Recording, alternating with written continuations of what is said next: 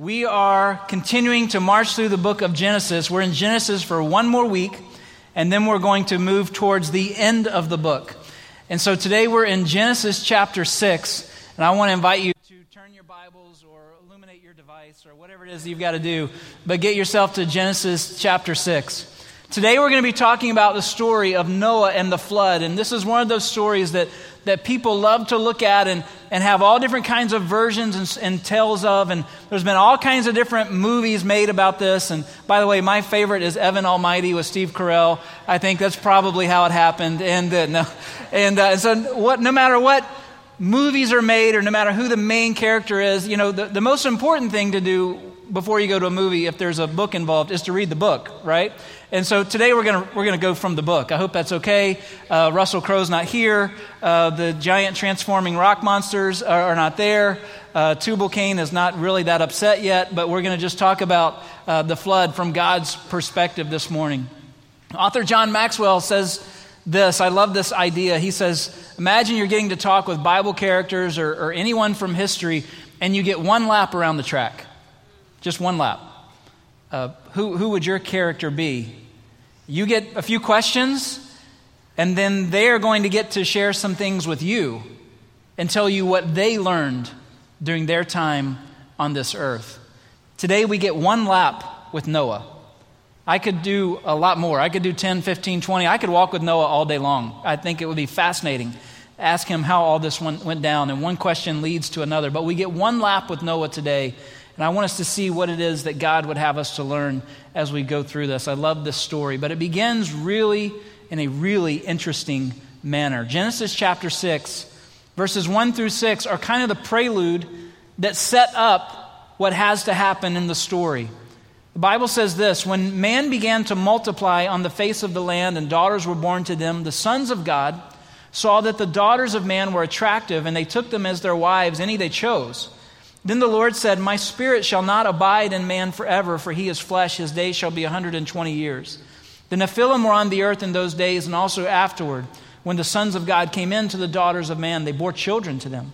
These were the mighty men of old, men of renown. The Lord saw that the wickedness of man was great in the earth, and that every intention of the thoughts of his heart was only evil continually. And the Lord regretted that he had made man on the earth and it grieved him to his heart. The passage, this particular one, these six verses are ones that really tend to get people talking. And if you just read these six verses at some point during your small group this week, uh, you're going to get lots of opinions, you're going to get lots of ideas on, on what was happening here and all the ramifications of this. But, but here's what we know according to the Bible, and if you just look at, at just straight what the Bible says without taking into account any other gaps in genealogy or anything like that, we are now about 1,600 years past the Garden of Eden. And Genesis 6 opens up with this dramatic picture of the fallen world at this time. You see, the, the Bible says that the sons of God took wives. Like, what's the big deal there?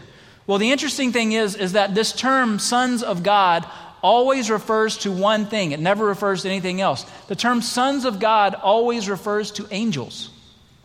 So, how is it that the sons of God are taking wives and having children? I mean, we see the contrast in the passage. There's the sons of God and the daughters of men. You see, Genesis doesn't tell us this, but there is something awful that has happened right at the beginning of creation.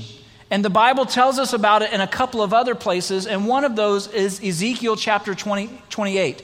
One of God's created beings, one of his most beautiful beings, has rebelled against him and has been cast out of God's presence. And here's the record of it it says, You were the signet of perfection, full of wisdom and perfect in beauty. You were in Eden, the garden of God. Every precious stone was your covering. You were an anointed guardian cherub. I placed you. You were on the holy mountain of God. In the midst of stones of fire, you walked. You were blameless in your ways from the day you were created until unrighteousness was found in you. In the abundance of your trade, you were filled with violence in your midst, and you sinned. And so I cast you as a profane thing from the mountain of God, and I destroyed you. O guardian cherub, from the midst of stones of fire. Your heart was proud because of your beauty.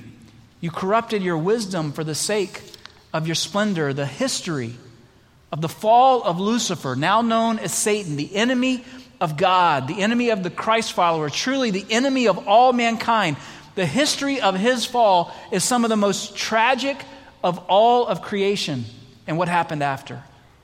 A powerful, beautiful being dwelling on the mountain of God and cast aside because of his own pride and selfishness. And with him, he took one third of all the created angels.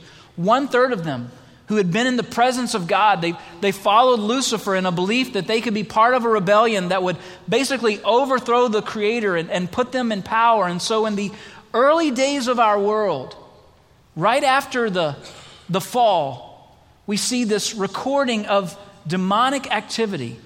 We've already seen in the Garden of Eden how Satan could inhabit a snake and now and interact with Adam and Eve. And now there's other inhabitation going on, and there's other interaction now between the sons of God and the daughters of men, and the world is decaying rapidly. I mean, the ultimate goal of temptation is not just to cause a person to sin, which is to miss the mark, but ultimately to lure someone away. I mean, it was in the Garden of Eden that Satan came to man and, and caused man to fall, gave man a temptation. And man and woman, they sin, they miss the mark, they miss God's best. But that's not all that Satan wants. He doesn't want us just to miss it here and there. He wants us to lure, he wants to lure us away from the things of God as far away as he can until we are absolutely chasing the things of the world. And that's what's happening in Genesis 6.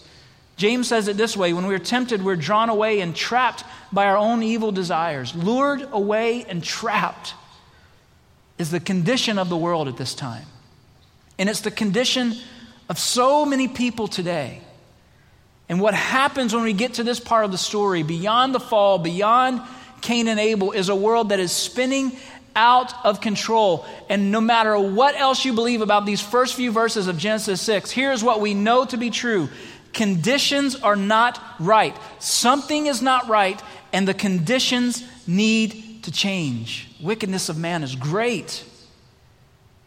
Something has got to change. So, verse 6 the Lord regretted, the ESV translation says, that he made man on the earth, and it grieved him to his heart. This is a favorite verse of skeptics. And if we can't answer them, it may create a little bit of skepticism in us. So, let me just give you a little explanation of Genesis 6 before we jump over to Noah, jump forward to Noah. Says that God is sorry, some of your translations say.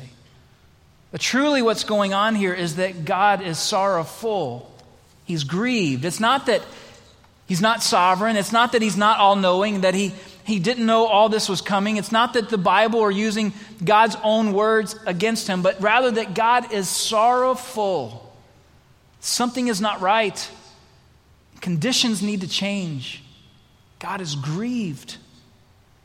I think what we learn in this verse is that when something is not right in your own life, it matters to God.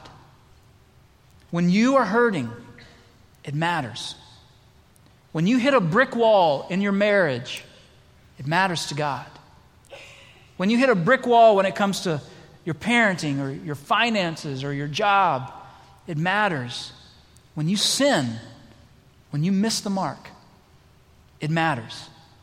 The things that have polluted your heart, your mind, and your relationships. It matters to God when things are not right and the conditions need to change. It takes someone to step forward with the courage to obey, the courage to have faith, the courage to do whatever it takes. And most of the time, truly, for the conditions to change, it has to begin with repentance. And to repent is to change your mind, but it's so it's so strong. It's not just a little changing of the mind. It's you're convinced. You change your mind to the point that you realize something now has got to change.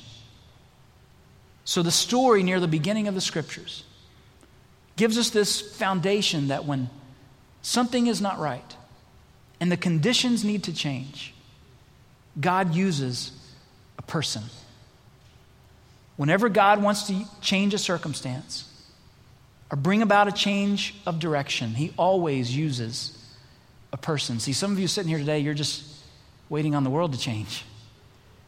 But God says, in order for the world to change, in order for the conditions to change, I'm going to need someone to step up.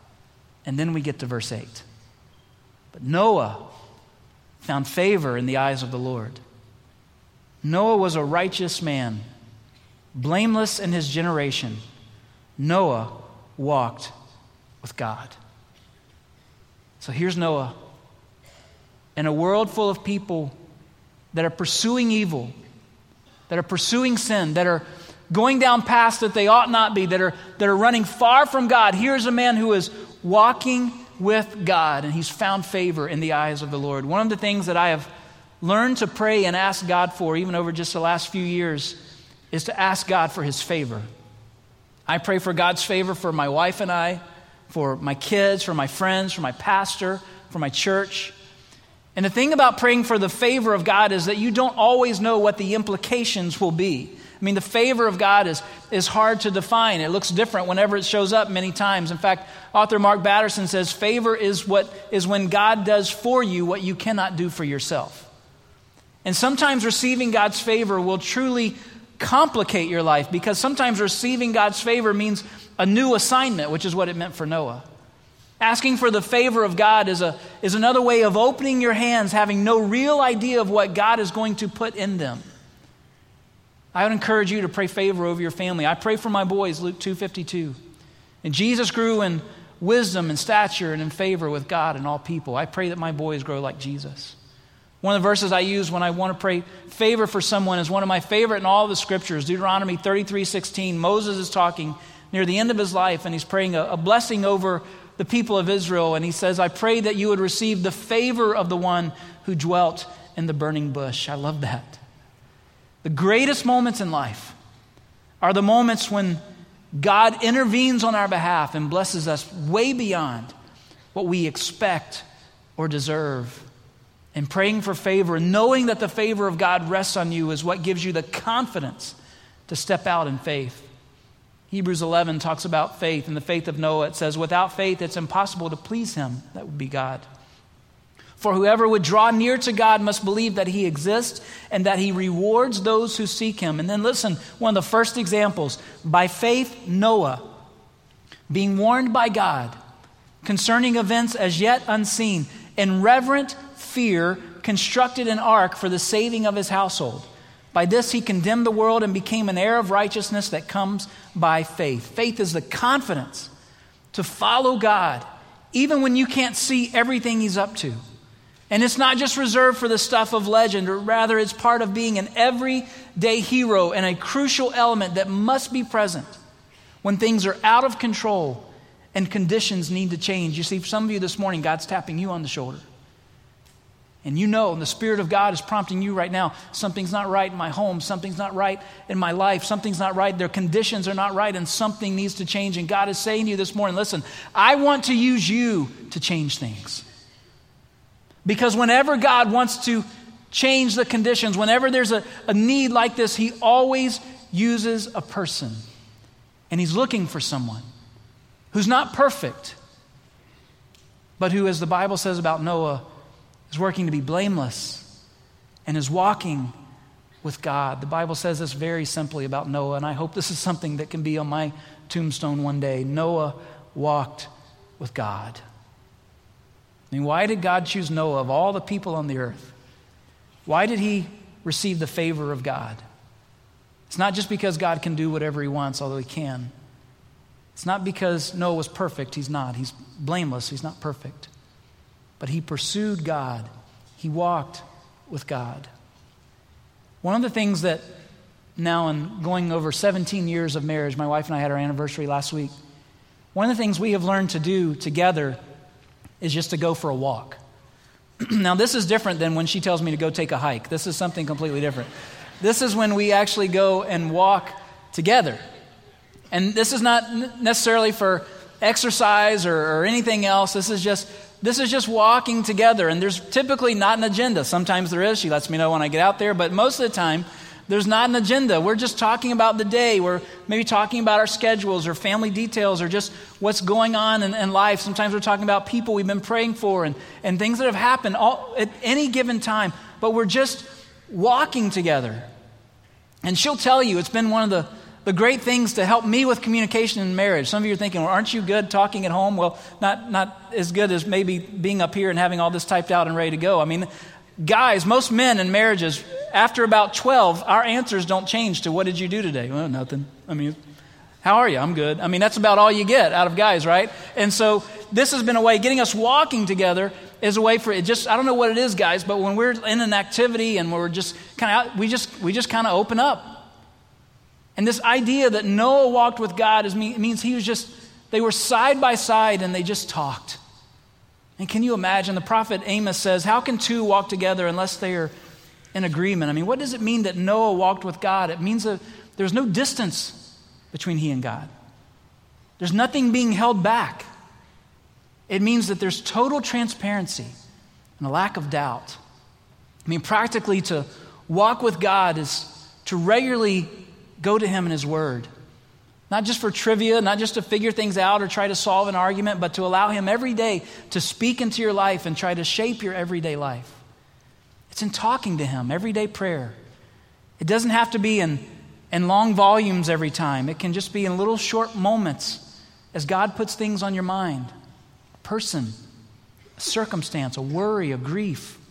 All of these things can be met with little sentence prayers of they lead to unending just communion with God and the more you put this into practice the more you begin to seek him first in every area of your life the more it puts you in a position to be able to do anything that God asks you to do no matter how simple or how great including when God asks you to build something so big and so ridiculous for a weather event that you've never heard of before, well past your prime.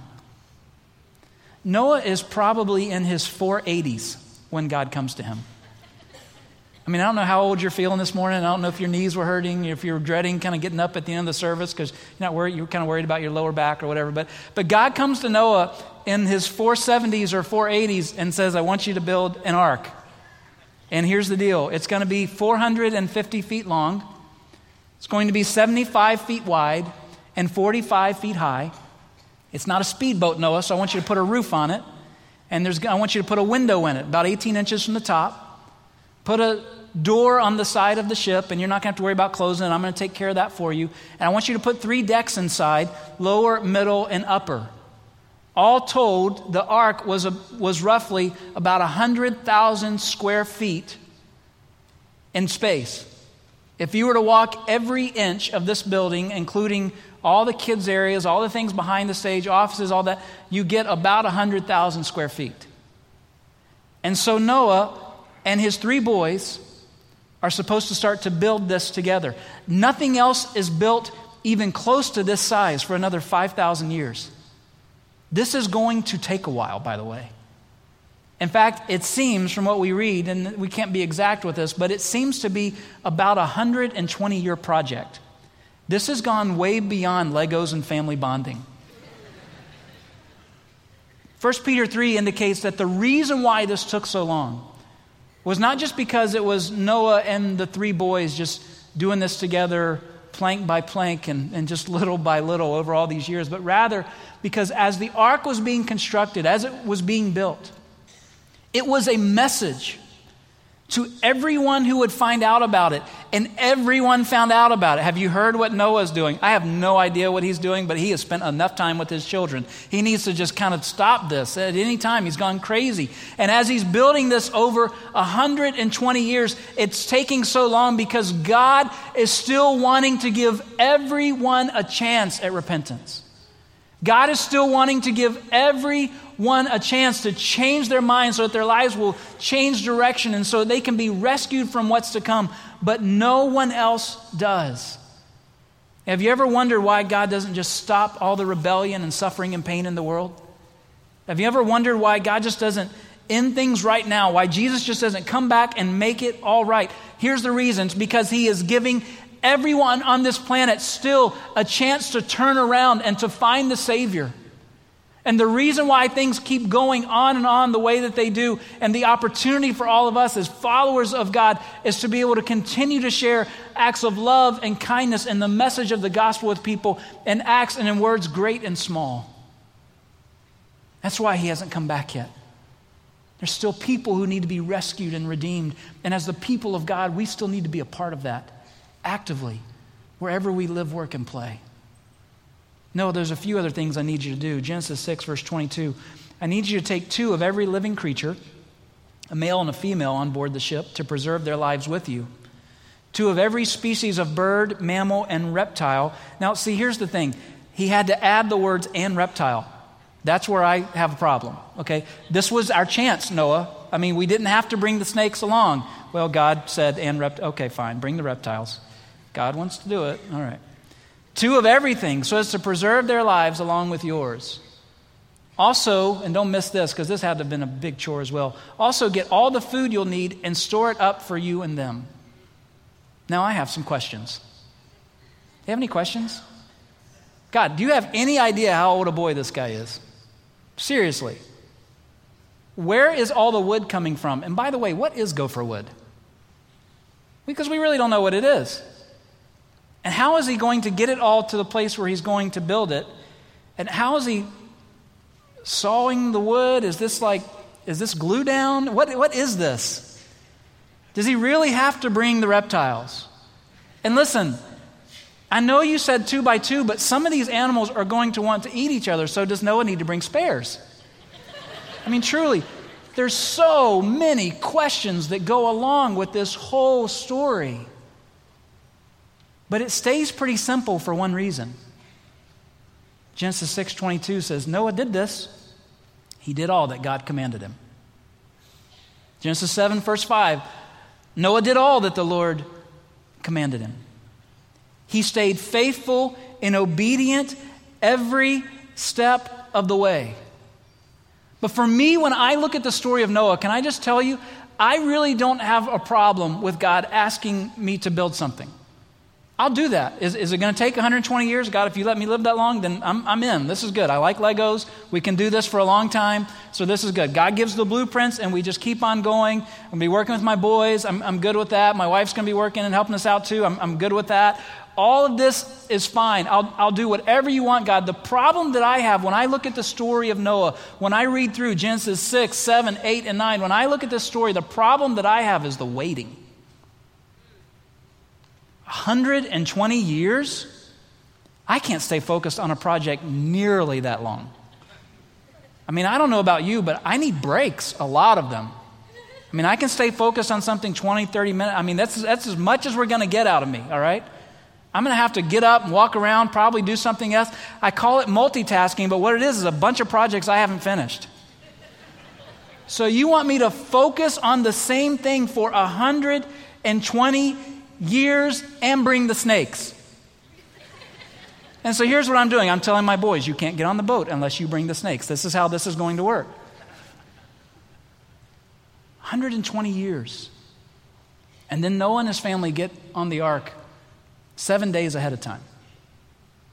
And all the animals, they come two by two. And I don't know if Noah's organizing the animals and all that. And then more time goes by in the story. For 40 days and 40 nights, it rained. The water covered the earth, and not just from above, not just from the canopy in the sky, but also from below. The, the rains covered the earth to the highest mountain peak, 45, 50 feet higher than the highest mountain, the scriptures say. Genesis 7, verse 23 tells us as a result, God blotted out every living thing that was on the face of the ground. Man and animals and creeping things and the birds of the heavens, they were blotted out from the earth. 40 days and nights it rained.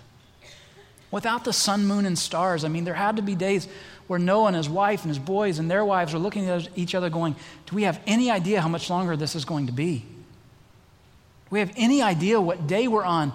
We haven't seen the sun in days or weeks. And then, about 150 days later, they come to rest somewhere in the mountains of Ararat. And then the Bible says that God caused wind to begin to blow. Like we see in other places in the Old Testament, like when the Red Sea was parted, the wind of God blew all that night. And now 150 days, after the 40 days of rain, after the 120 years of construction, after the seven day period where you're getting organized and getting everything in, time, time, it all goes by waiting and more waiting and more waiting. And now, three months after the 150 day period, we can begin to see the tops of the mountains of Ararat. Think about how excited the family must have been. And it was another 40 days still before Noah could send out a bird to test to see if the water had receded enough for the family to leave. And then another bird, and then another, week upon week upon week. Something is not right and conditions need to change. Yes, God needs people of faith and courage and obedience to be the ones to challenge the things that aren't right in this world, to, to be the one to challenge the things that aren't right in your family, to, to have the courage to grab your wife by the hand or your husband by the hand or your kids by the neck and say, listen, it's not going to be this way anymore. We are going to make a difference. We are going to change. We are going to put God on display. But what happens when you've done everything you know how to do, when you've prayed every prayer you know how to pray, and then you're just waiting? That's when faith is tested. And for some of you this morning, let the story of Noah, as I look at, it, when I look at, it, I see all the time that goes by.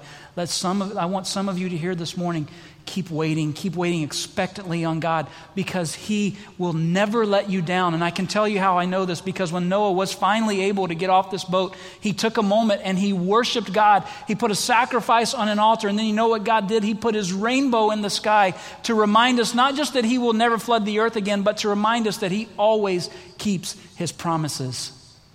He never forsakes His people. And something is not right you have to act even in the unknown.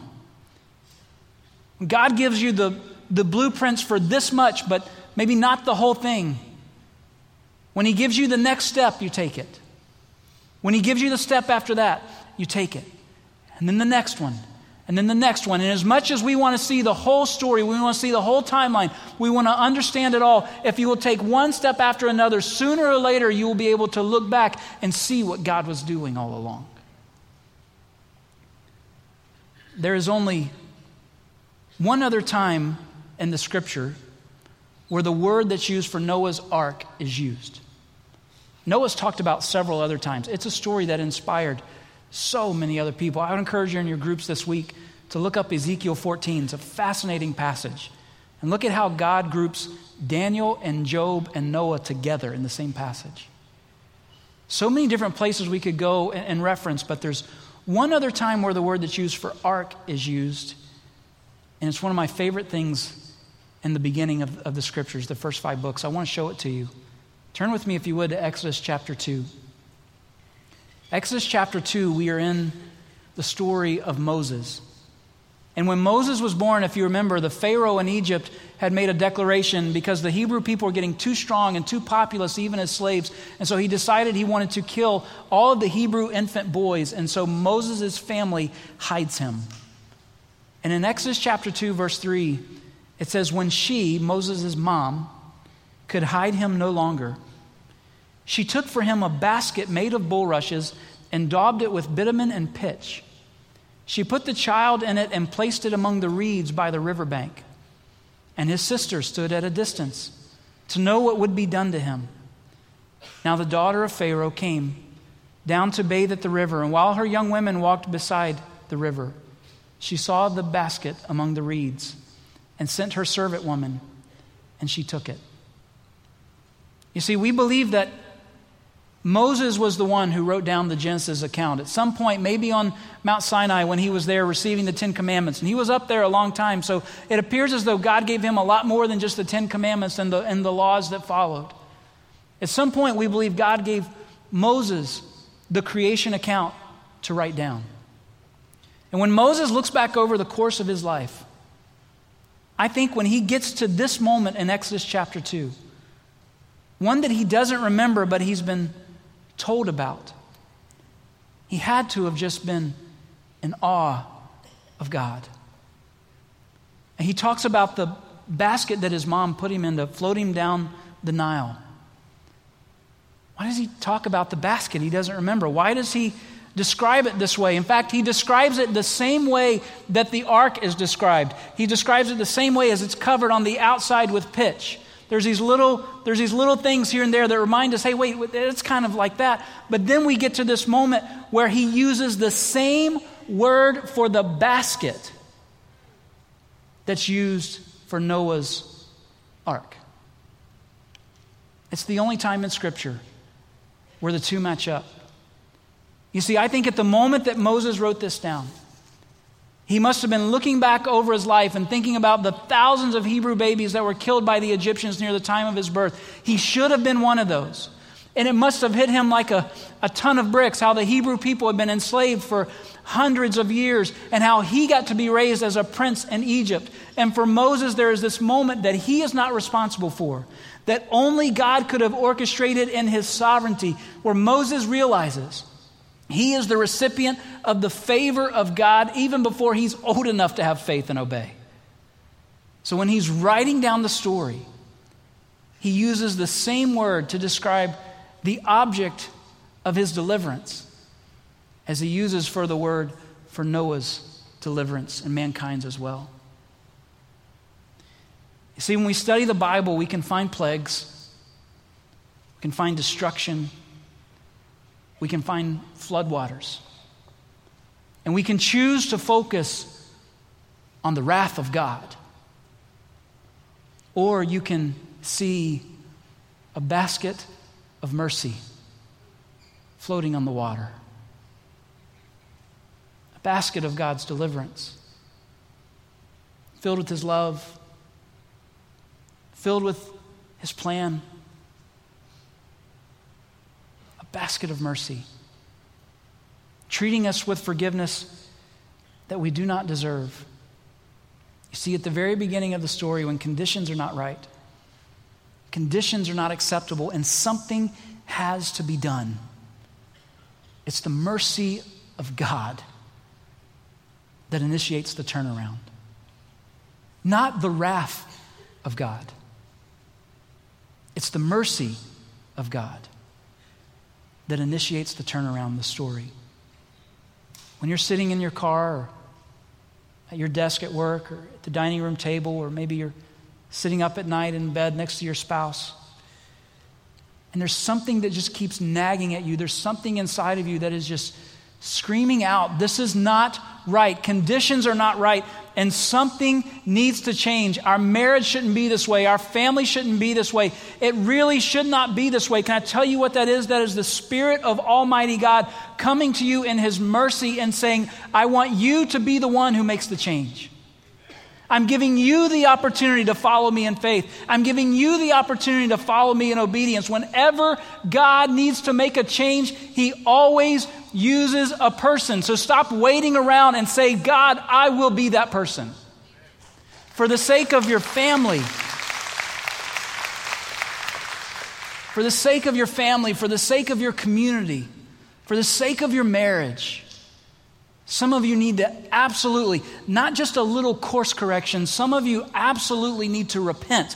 You need to have a change of mind that leads to a massive change of direction in your home. And the Bible says, Be strong and courageous, for I will be with you wherever you go. From the highest of highs to the lowest of lows, He is with you. And yes, He is grieved at times, but His mercy keeps pursuing us. He doesn't he doesn't have to. But His mercy offers us forgiveness again and again and again. I love the words of the song Matt Redman sings, simply called Mercy. Mercy is endless as the sea. May I never lose the wonder of your mercy. You see, we're all recipients of God's mercy. It was the mercy of God that looked down at the sinful condition of the world and said, This is not acceptable. Something has to be done. So God sent his only son, meaning for him to be nailed to a cross. And when you look at the cross and the crucifixion record, yeah, you can see beating, you can see mocking, you can see the crown of thorns, you can see the nails in his hands, you can see awful circumstances. You can see the wrath of God. But God hung his son on that cross to be a vessel of mercy. And mercy provided a way of rescue that only he could have brought about. And he offers that to every single one of us today. Would you bow your heads and pray with me?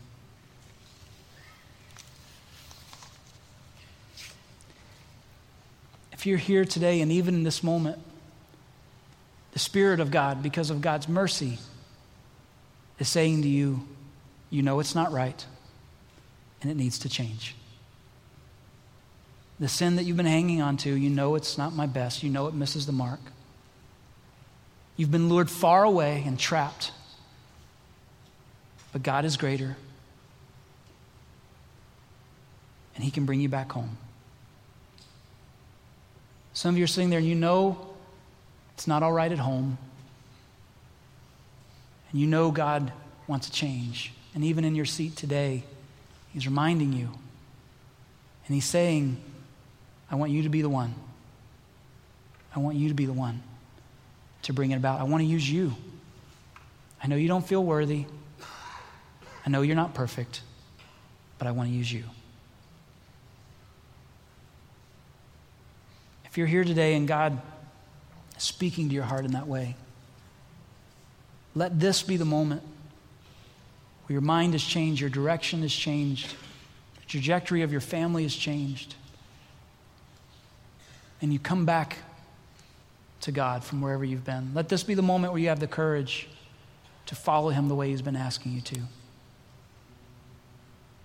Even now in your heart, there in your chair, you can pray and, t- and make that commitment to Him here in just a moment, if you want to come down and pray with one of our life care volunteers, we'd love to have the opportunity. You can come to them and say, Listen, this needs to change. I want my church to come alongside of me and help me change this. And we'll meet you right there where you are, just as God does. If you're here today and you say, I've never put my faith and trust in Jesus Christ, His Son is a vessel of mercy for you, offering you forgiveness that none of us deserve, but that He's made available.